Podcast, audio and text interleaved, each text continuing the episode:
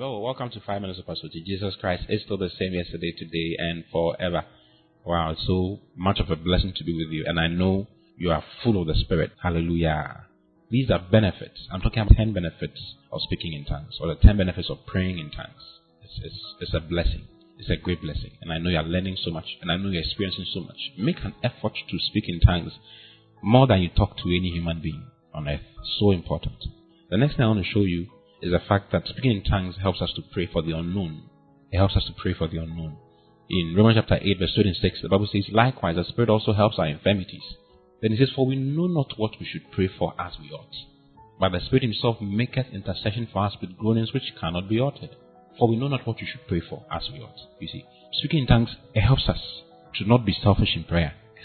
Because sometimes you can even be selfish in prayer. You can be praying for yourself, and you would not know that you are okay. You are you are not supposed to be praying for yourself. You're supposed to be praying for other people, for others. You see, the more you pray in tongues, the more God helps you to pray for the things that are unknown, unknown things. There are so many stories along this particular line that I want to share with you.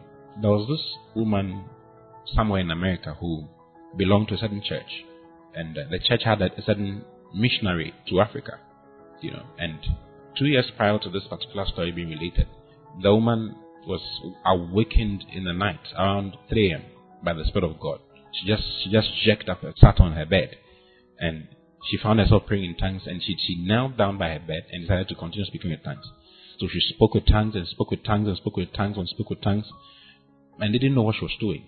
After one hour, she just went to bed. And when she slept, she had a dream and saw this missionary who had been sent to Africa on a stretcher, having local some of these local folks around him you know, and he was ill. This this missionary was ill, and before long, in a dream, she she noticed that the local folks had pulled the blanket or the bed sheet across his face, meaning that the guy was dead.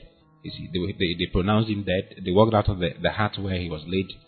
And as they were going out, just some few minutes later, the missionary woke up, came back from the dead, came back to life, and came out of the tent to come and see them, and everybody was rejoicing. You know. Now, this woman keeps a journal. She keeps a diary. So she wrote what she her experience. And two years later, this missionary came back to America, and she was sitting with this minister. They were talking, and she asked whether the minister keeps a, a diary. She the minister said yes. So the minister also brought his diary, and they checked their their diaries and noticed that at that time that the woman was praying in tongues and saw that particular dream, at that same time the man had that experience in Africa. He actually died. He did die. And when he died, the local folks pulled the, the bedsheet on, on his face, proclaimed it dead, and as he walked out, he came after 45. He mentioned that after 45 minutes, he came out of the dead. Amazing. And the whole town was rejoicing because he had come back from, from the dead. You see, that man would have died and gone to be with the Lord at the time he was not supposed to go because sickness had killed him. God needed someone to pray. God needed someone to, to intercede.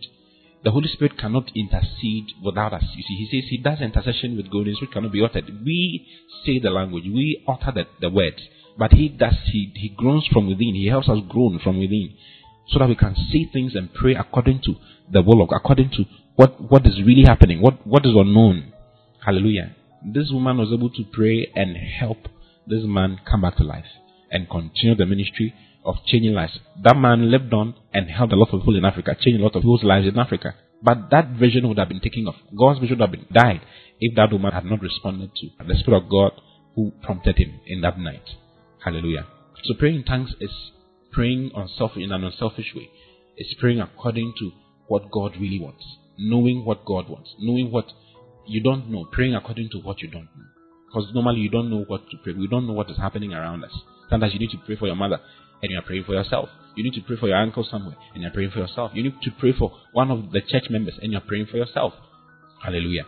The more you pray in tongues, the more you pray for the unknown. You're able to settle things. You can sit at one place and be settling things from afar. Settling the future, selling things in the future, selling things happening right now. It's so powerful. It's a very powerful tool. That is why I encourage you and tell you to speak with tongues. Don't keep quiet. Speak with tongues. Pray with tongues every single time of your life. In Jesus' name. I love you very much. I'll see you again tomorrow. Until then, God bless you. Bye bye.